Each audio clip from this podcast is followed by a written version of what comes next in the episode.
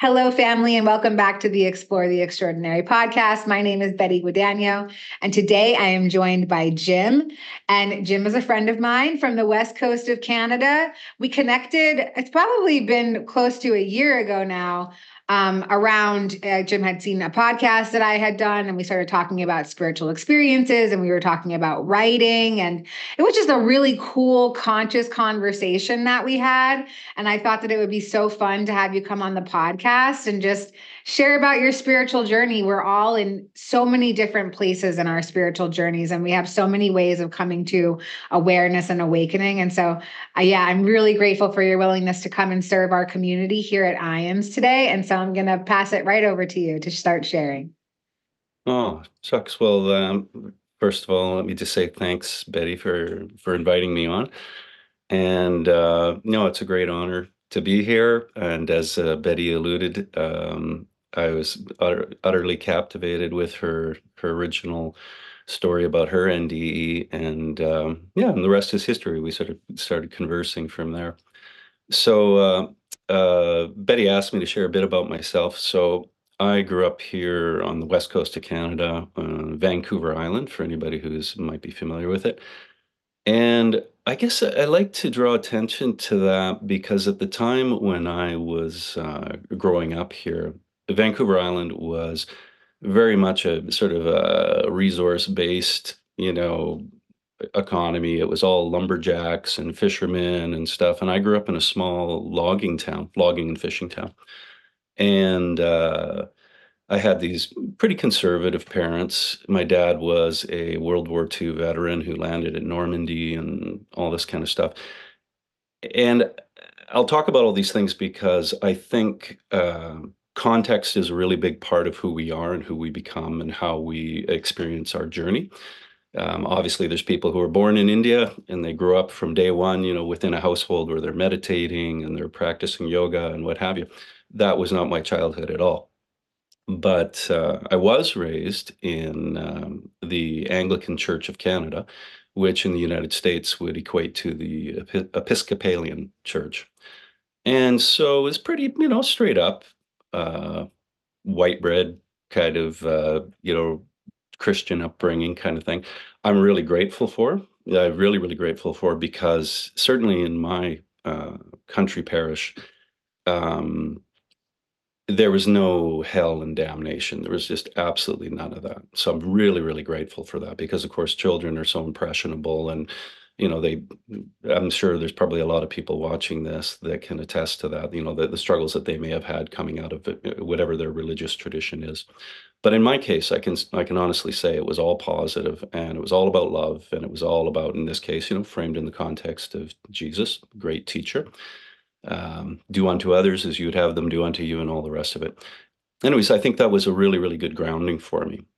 Um, but then around age 12 of my own recognizance, I uh, I chose to take uh, confirmation classes into the church, you know, and you know I'd been baptized, of course, and the tradition is, you know, you at age, you know, around age twelve, you say, well, okay, I hereby take up the mantle, and I agree that, yeah, I'm going to continue in the faith, and you know, and uh, do the work, kind of thing. And I was genuinely, again, I, I think I think this probably says a lot about where I was coming from. I'm going to say probably past life kind of stuff because I can assure you that most of the other kids, the, the few other kids in my little town that were doing the confirmation classes with me, they were only there because their parents were forcing them to be there. But I was genu- you know, genuinely enthused, like, oh yeah, this was meaningful to me. And um, anyway, so I do that. And after, I'm going to say within a year though, of being in the full main body of the church, I, I basically started to get kind of bored, you know. Um, it just wasn't quite answering everything. I mean, I wasn't able to articulate it yet at that age, but there, the, it, um, I, I had a sense that there must be more. Well, the universe then, as it, it sort of has its way of doing, uh, provided a channel or a means for me to sort of grow beyond those bounds, and it came in the form of a, my older brother, who had long you know, left uh, town and was living in another part of the country. He came back to visit me. he started talking about this wonderful teacher he'd met. And he was a student of this uh, teacher of Eastern meditation, who, as it turns out, was one of the 14 originally ordained ministers of Paramahansa Yogananda, for anybody out there who might be familiar with Paramahansa Yogananda. Um, anyways, so the the rest of the story is I, I met this teacher and from from the first moment it was like you know thunderbolt lightning bolt experience of wow like this this speaks to me this resonates for me. And that's when i began my own practice of meditation. And where this starts to link up with uh, i'm going to say with with your experience betty and i think this is what resonated so much for me when you were describing your nde and other ndes that i've you know um, uh, enjoyed reading and whatnot is uh, around age 14 or 15 i had my first experience of what is called samadhi. And samadhi is the breathless state that is achieved through yoga practices and meditation. And in my case I wasn't looking for this to happen. It happened quite unexpectedly. I was vaguely aware that there was this thing, this state called samadhi, but it wasn't something that I went looking for. The only thing I knew at that point in my life was um, when I meditated, I felt this, you know, wonderful sense of peace fill my body. And I found consistently that as I went about my business through the day, everything just seemed to sort of happen, you know, really easy and really swimmingly. Everything, I, everything seemed to flow. You know, meditation, regular meditation would put me into a nice flow state, and it made life really, really pleasant. Anyways, little did I suspect. Uh, finally, on one one day when I least expected it, um, my breathing stopped, and I was vague, you know, sort of vaguely conscious of this in this deep meditative state. And all of a sudden, I I could almost it's like I could feel the sensation of a like a small aperture opening here. And I saw darkness with a tunnel. The classic, you know, I, am really pleased, by the way, that, that, that people are actually representing this in videos now graphically in a way that actually looks a lot like what I've experienced. so it's kind of neat. Um, anyways, there's this tunnel, and there's a light at the end, and uh, I start to move into the tunnel, and as I start to move into the tunnel, it accelerates. And I, before I knew it, I was sort of shot out the other end into the light, like a like a cannon shot. And when I came out into the light, uh, you know, classic experience, I was immersed in a state of perfect peace and this sensation of perfect love, you know, just absolute love like I'd never, anyone, I don't know, I'd certainly never experienced before this sense of complete, utter peace, uh, complete love, and this knowledge that this this was the source of everything, you know. Uh, beyond that, was I aware of other beings being around on that occasion? I don't think so. Um, on later occasions, I've had many other experiences since, you know, but uh, uh, yeah, um, on that particular occasion, that's as far as it went. And I will say this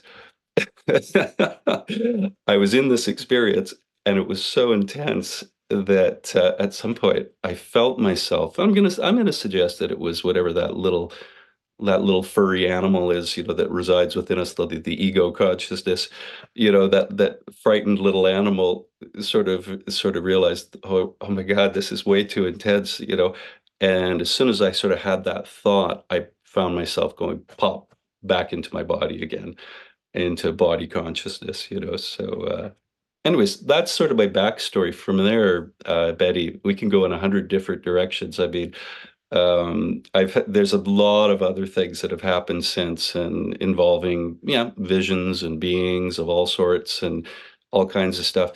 Um, I guess I before I get to it, I would just I would just say though that uh, I like to take it all in stride, and and I always like to take that stuff and bring it back to okay, what does it mean for me today?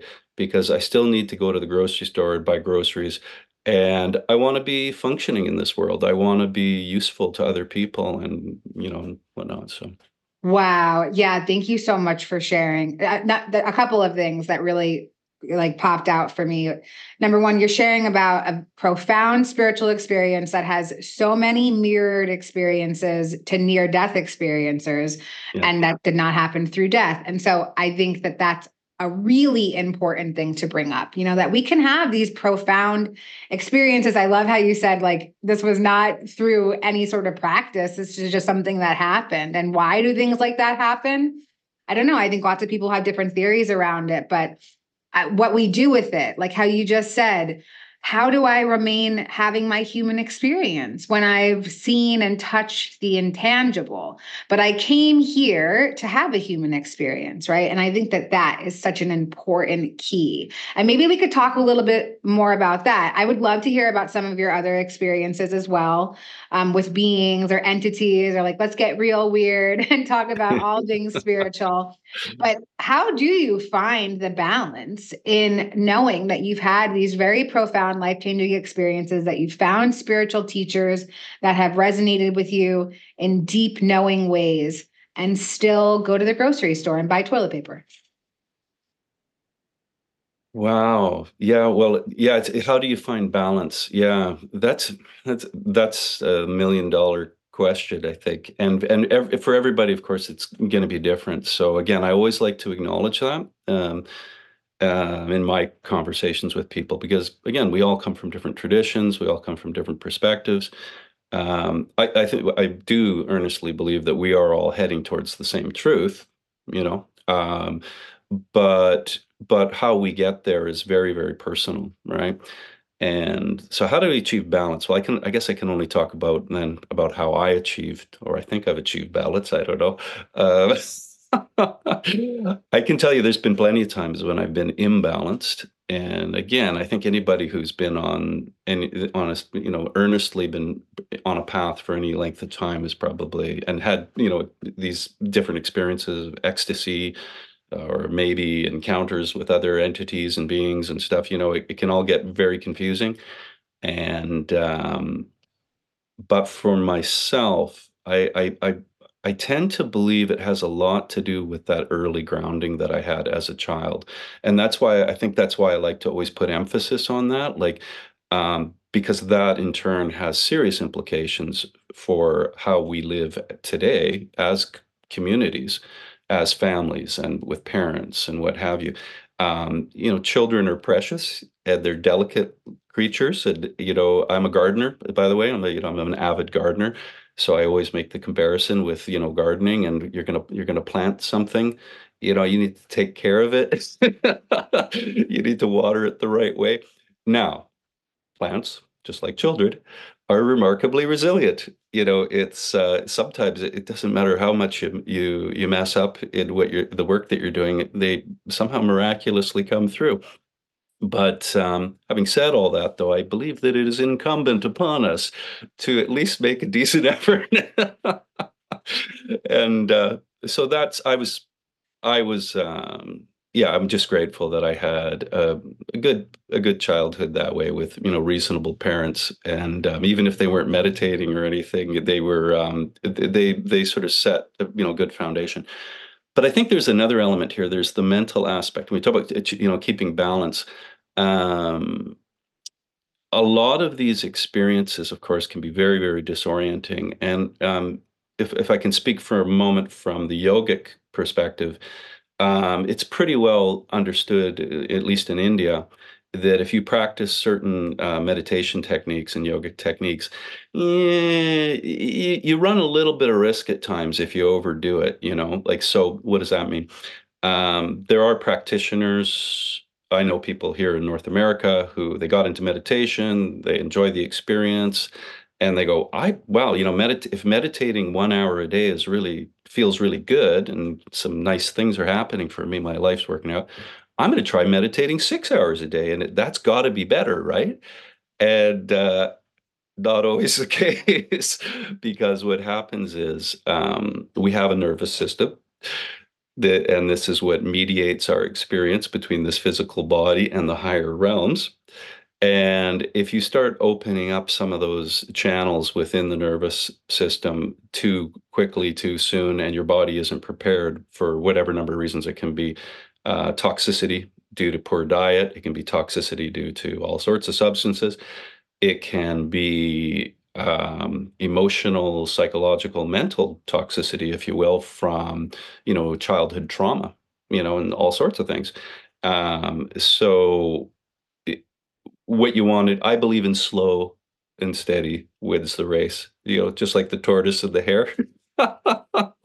you know, I could say this too. For years, when people would in the in the community would talk about, oh yeah, I can't wait to you know achieve enlightenment you know i want to i want to go all the way and i want to make sure that i you know cancel out the cycle of rebirths you know and whatever in this in this lifetime. And i'm like yeah i don't know. You know i'm, I'm happy just to go one step at a time and let's just see where we get and uh, i'll check in with you later but anyways, it's been working. I, I, feel like it's been working for me because year by year, there's been sort of a steady unfoldment. I think, and uh, and I've become, I don't know, in practical terms, I've become more even tempered. I've, uh, yeah, and uh, oh, and then of course, you know, uh, things like uh, I, I, like bringing this up to sort of this part of the picture of how things happen naturally. Is that I never used to see auras and I, you know, I, I, knew about auras, and I heard people talk about auras, and I'd even had people read my auras, and I was like, "Oh, that's cool." Oh, oh well, you know, I don't, you know, I don't know if that's ever going to happen for me, but it doesn't really matter one way or another. I don't figure. And then one day, about 15 years ago, I'm going to say, uh, during a period of you know intense meditation, you know, for several days running, um, I just spontaneously started seeing auras, and um, anyways I don't see, you know, the multitude of colors. I just see sort of the basic, you know, halos and stuff like that.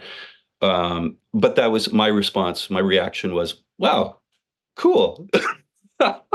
you know, and it's neat. It's just like, and it, for me, it just became this one more little thing. It's just like, oh, that's nice, you know. And it's one of the th- aspects of it was, oh, this is a really neat affirmation that, oh yeah, we we are energy beings. And there you go. There's the energy and it correlates with vibrational energy, of course, and and what have you and whatnot. Um, yeah, I'm babbling. I babbling? No, no, no. I love it. Thank you so much for sharing that. You know, I think that that there's a lot to say there that somebody could experience a new spiritual gift being awoken to them and think, oh, cool. Because I feel like, you know, for me personally, like in my own journey, when the world of spirituality started to open up to me, I was like, whoa, close the door, shut my eyes, like put a blanket over my head. I do not want to see this just because it was so unfamiliar. But I would imagine because you've surrounded yourself with spiritual information that you're much more open-minded to this happening and so you know for me what i'm getting out of what you're saying is that knowledge is power the more that we can expose ourselves to the more we can like ease into a different sort of reality, one that's um, more open minded, is based around spiritual principles.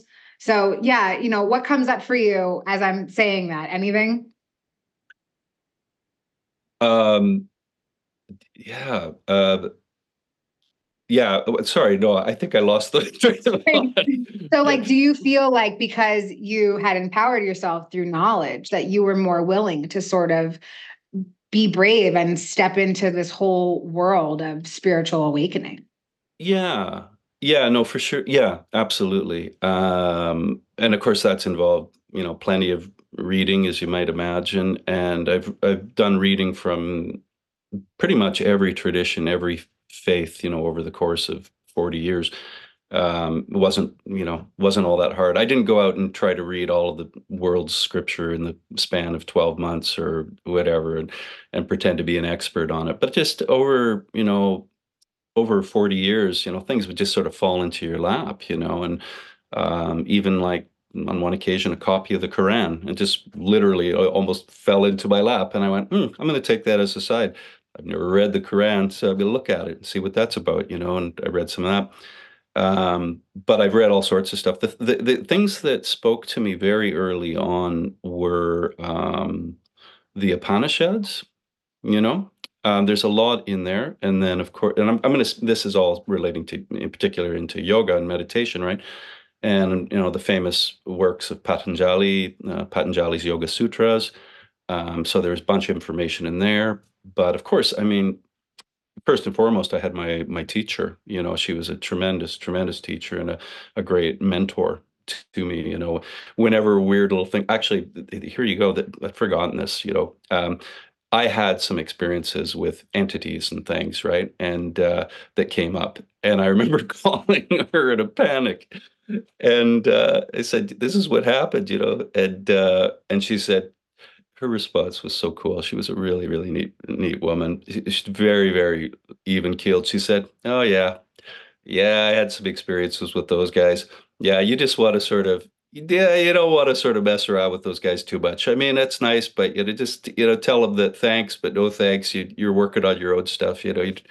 And uh, that was really cool. And I suppose that kind of mentorship with that kind of calm and that kind of experience that gives you a degree of confidence, no question. But um, but yeah, the reading, um, all the other experiences, um, the fact that my eldest brother again was also at one point uh, in his in his life in his career trajectory was a was a counselor like a community worker community counselor.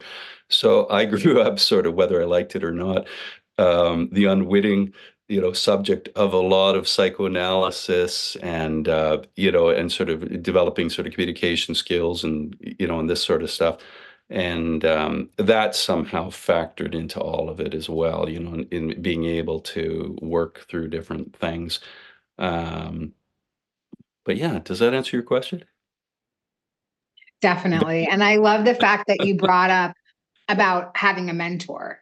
And, you know, it goes back to like that old um, saying that when the, the student is ready, the teacher will appear. And I think that that kind of gives me a lot of hope too just the fact that this is all that's also been a part of your journey. And um, i'm wondering if maybe you'll share a little bit more about the entities. People are you know always so interested in like when when people experience things that you you know that aren't regular how to make the paranormal normal you know? So would you mind sharing a little bit about that yeah, uh, I'll, I'll I'll share. Yeah, I'll, I'll share the ones that I like to share because some there's stuff that there has been stuff that was kind of upsetting, but I worked through that, and that's okay. Uh, I'll, I'll start with sort of one of the first ones. Um, uh, there was an evening about 25 years ago, maybe 20 years ago, and my wife and I had gone to bed, and uh, we said, you know, good night, dear, good night, dear, kind of thing and she rolls over facing the other way. I roll over facing the other way towards the kind of towards the street, and there's a bit of sort of uh, street light coming through, filtering through the curtains, kind of like behind me, you know, maybe a little bit. And I'm laying there for a while, and as I often do, and I can hear her start to her breathing starts to become even and steady, and she's not snoring, but she, you know, tells she's asleep. And I'm, but I'm awake, and I'm just sort of thinking, contemplating the universe and God knows what, you know, as I like to do in the evening. And uh, as I'm laying there, very, very relaxed, not thinking about anything that eh, you know that, that would make me anxious per se, all of a sudden, very, very, very suddenly, I felt this cold chill run down my back, like this, like there was a big block of ice behind me, like it was really, really cold. And without even hesitating, like without thinking, it was it was just it was kind of startling, right? So I just rolled over I roll over, and there, um, I, I almost am afraid to share this with people because I don't want to scare anybody. So this is a trigger warning for anybody out there who may have, you know, had these sorts of experiences. I turn around, and there on top of my mother's, uh, my mother, my wife. I hope that wasn't a Freudian slip.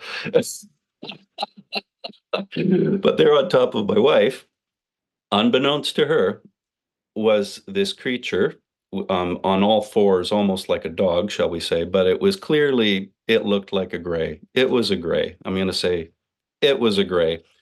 But what was interesting about it, as I looked at it and I sort of drew a, a sharp breath immediately, it was, you know, so shocked. Ah!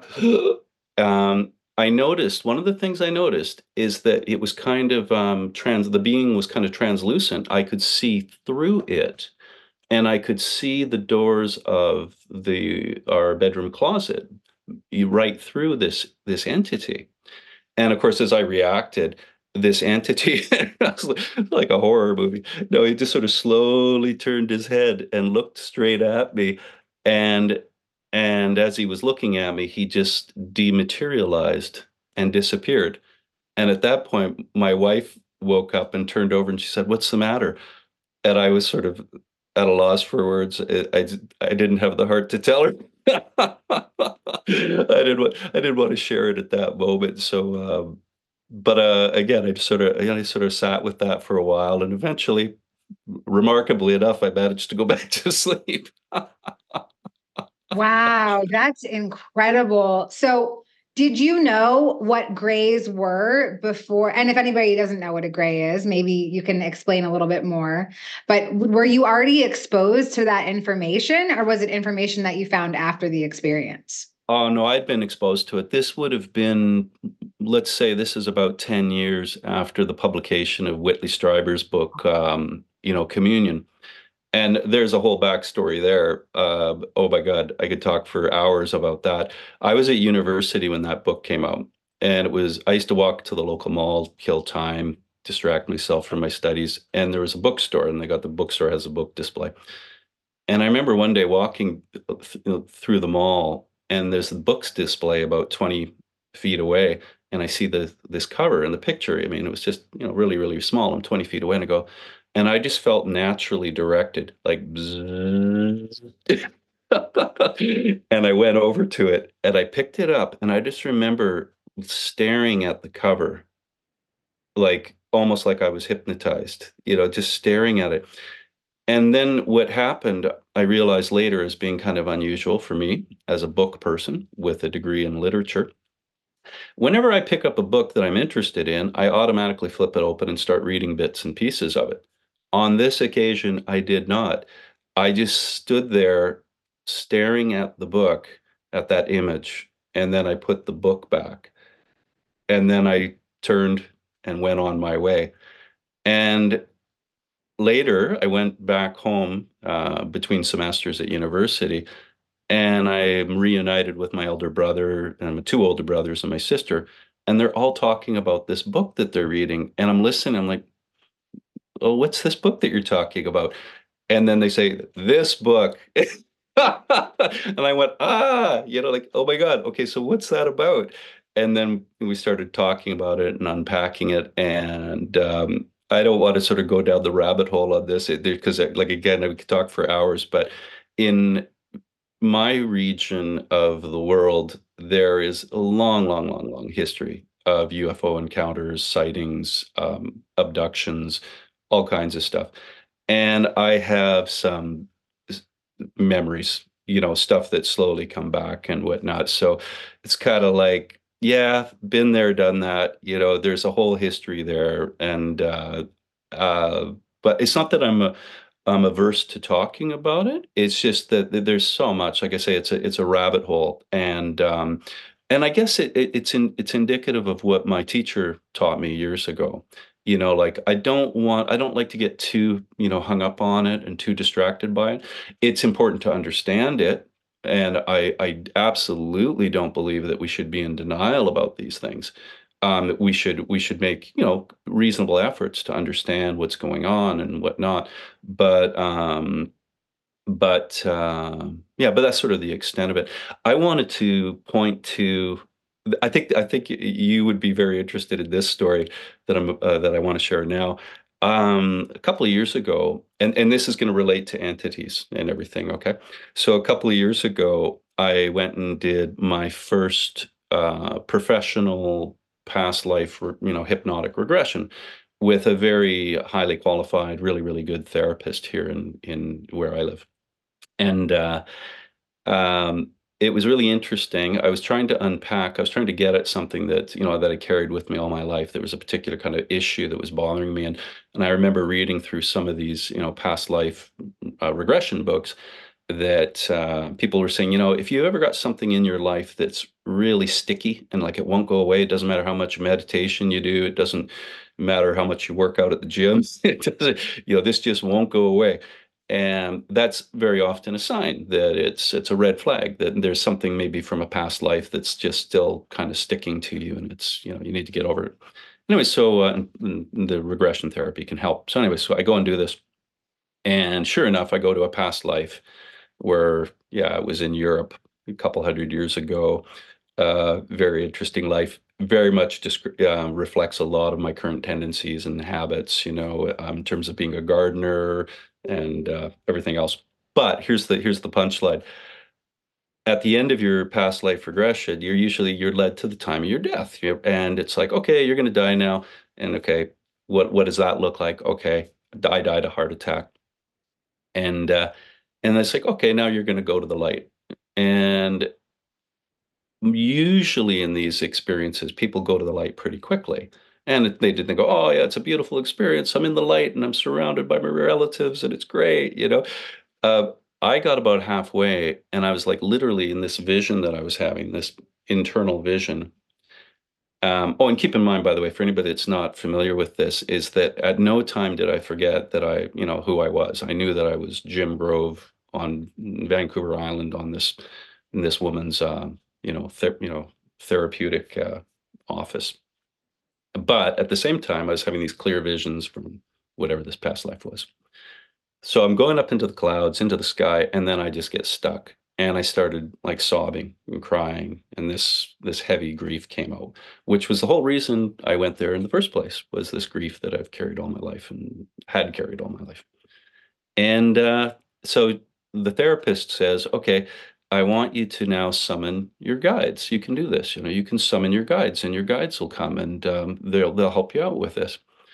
So uh, and so you know in under hypnosis you just sort of you think the thought and yeah sure enough you know the stuff happens well this is what happened this is the vision i had and let's for a moment understand too that whatever visions are a lot of times they're they're they can be i i believe a projection of our own consciousness you know our our our our little human brain you know trying to make sense of whatever this information is and these energies are that are coming to us right?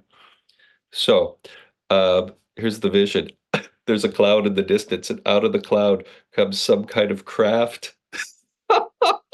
And uh, i have to laugh. And, and this craft sort of is, approaches me and then all of a sudden the craft isn't there there's just these two beings in front of me and all I can, and I, I can sense one of them is male and one of them is female.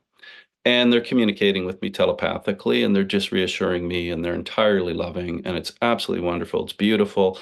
Uh, but the punchline is I'm looking at them and part of my present day consciousness is just kind of like, holy smokes. Uh, they look like extraterrestrials as we understand them, right? Not Greys precisely, but the other beings that they often describe, you know, who are taller and but you know, kind of that chiseled, pointy chin and big eyes and stuff. And like I say, I just I, I, I feel fortunate that I could laugh about this stuff. Um, you know, just sort of like, okay, you know, this is what's happening. the beauty of it is is that through that experience my guides did as my therapist promised. They they led me through to the white light and then i was able to complete that experience and tie it up in a bow and was, and i i resolved that issue by the way that um, i'd gone there to see her for. So it's really a wonderful experience Wow. Thank you so much for sharing that because a light bulb just went off in my head as you were sharing. And I was like, oh, yeah, of course, it's probably past life something. So I, I that's just like for me in this very right now moment. Thank you very, very much.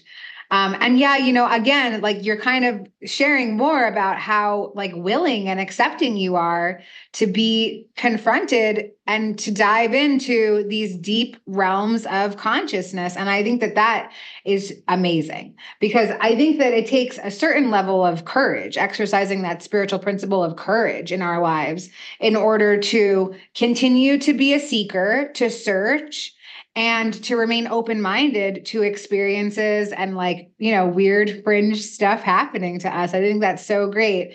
And I just want to say that at IANDS, we actually are just starting a UFO ET NDE experiencer group. So I'm going to put a link for that in the liner notes of this episode because it's uh-huh. just it's very synchronistic that you happen to be sharing about this and we're just starting this group at IANDS because I feel like the experiences are very linked together. You know, I feel like people who have sort of ET experiences, you know, like these are spiritual experiences. It's like other other realms of of spiritual worlds. So I'm so grateful that you're sharing about it. Yeah. I would I would I think I'm suddenly reminded of amidst my, you know, many readings and whatnot, and then direct conversations with my own teacher.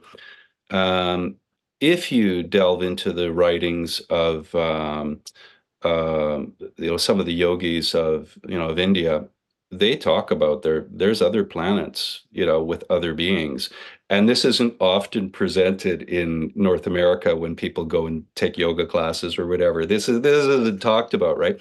But and then and unfortunately um, it, it, it somewhat bothers me that if it ever does come up uh, people here are very very quick to be dismissive about it which i find uh, quite frankly implicitly uh, bigoted if not maybe perhaps racist it's like oh yeah well we really like the yoga stuff and i like you know wearing yoga pants but uh but oh that other stuff nah it's too weird. They didn't really know what they were talking about you know? They you know they had you know they had some crazy ideas but hey i really like being in the yoga studio. And it's like no these guys like consistently they talk about this. Yeah there's other planets there's other beings and they take that same approach that my teacher did which is well yeah well okay if you happen to run into these guys you know you know maybe yeah pay attention and see what they have to say. But also don't just sort of jump in and make the assumption oh they must be enlightened beings who are you know they're to fix everything for me. Nah we're supposed to be fixing things for ourselves. Wow that is the journey. The journey is that uh, we each of us are supposed to be you know um, take assuming this the responsibility of uh, doing our own personal work. And now along the way if these other guys show up and they help us out with some good information and nice you know some mentorship and a few pointers hey that's great. But uh, but we can never um, allow ourselves to sort of slip into this delusion that oh great they're here now we don't have to do anything. Let's just step back, let them take care of it. No, it's not. That's not how it works. You know. Wow. Yes, I love that. I love that so much. I just, yeah, it's just reminding me. Like I just watched this uh like docu series about a cult. And and it was basically exactly what you're saying like oh they'll come they'll clean it up and we're just going to wait for it. And and yeah you know like that really takes all the autonomy out of the spiritual journey. Like we came here to experience something for ourselves and i love that you're yeah i, I don't know why that's what came into my mind when you said that. We're, we're not a cult. We're not trying to start a cult unless no i'm just kidding. Um, but well, um yeah i love that yeah, and it's interesting when and when you said that, I'm reminded of another thing. It's okay. It's another. Mm, I'm going to get on my pulpit here and start preaching, but uh, uh, uh, one of the things that I, I, I, earnestly believe is that you know uh, Christianity um, was hijacked in the very earliest days of Christianity, and a lot of um, and this relates to what you were just saying is you know Jesus's teachings were absolutely uh, completely inverted by the by the the church of you know I don't want to point fingers. I won't say any more than that. Uh, but, uh, but basically, if you if you actually read the New Testament and the bits and bobs, you know, where Jesus is actually talking and has things to say, one of the th- one of the recurring themes, if you actually pay attention, is that we're each meant to take responsibility for ourselves. We're supposed to pick up. He says, "Pick up your cross." He says, pick up your cross. And it's like, you know, that should give us pause to stop and wonder, gee, what was he talking about? And it's like, no, I don't need to pick up any crosses. Jesus died on the cross for me. He did all the work. I'm off scot free. You know, I'm just waiting now for the rapture. And it's just like, no, no, that's not what Jesus was teaching. It's like you have to do the work. And, um, but of course, uh, I think it's human nature that we always want mama and papa to take care of us. You know, it's like I don't want to take responsibility. I don't want to be accountable for what comes out of my mouth or my actions and my choices. It's just it's so much easier and and really pleasing to to me to imagine that someone else will just take care of it all for me, you know. Wow. Thank you so much for that interpretation. Uh, that really is very profound and it just closed a bunch of loops for me. Um, I've never heard that phrase that way. I've never thought of it that way. But yeah, I think kind of I think it might be, well, it's part of the conditioning, right? I mean, obviously, we're born and somebody takes care of us from the second that we're like these helpless little newborns. And so, you know, that's part of the conditioning. And I think that most, the, you know, like the most, the greatest gift about conditioning is to learn how to uncondition and recondition.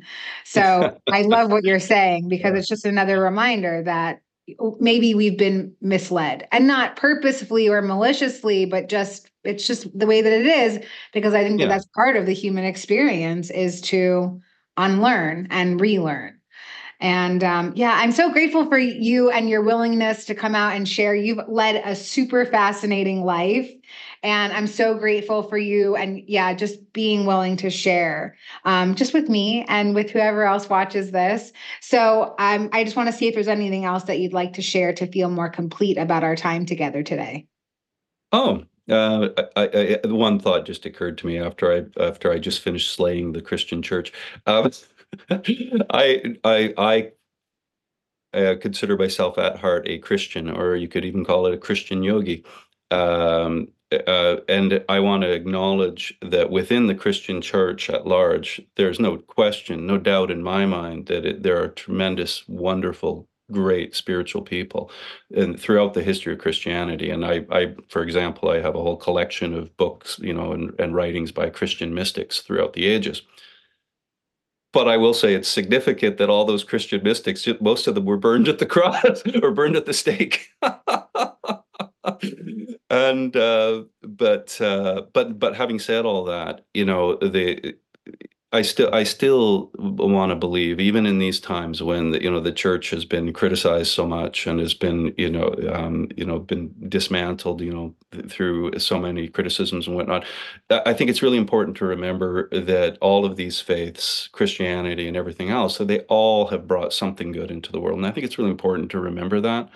Um, I think what we're experiencing right now, in the terms of, well, let's call it the awakening and the transition to the, the fifth dimensional consciousness, whatever we want to call it, um, I think it's just indicative of the fact that this is part of our evolution as human beings, you know, and um, you know this is what's if you again if you become a student of history and i always i encourage people to do to do that you know it, it, give some time give some thought to thinking about how we were behaving 10,000 years ago how we were behaving what 5000 years ago and even you know 500 years ago. And, and you know let's give ourselves a little bit of credit.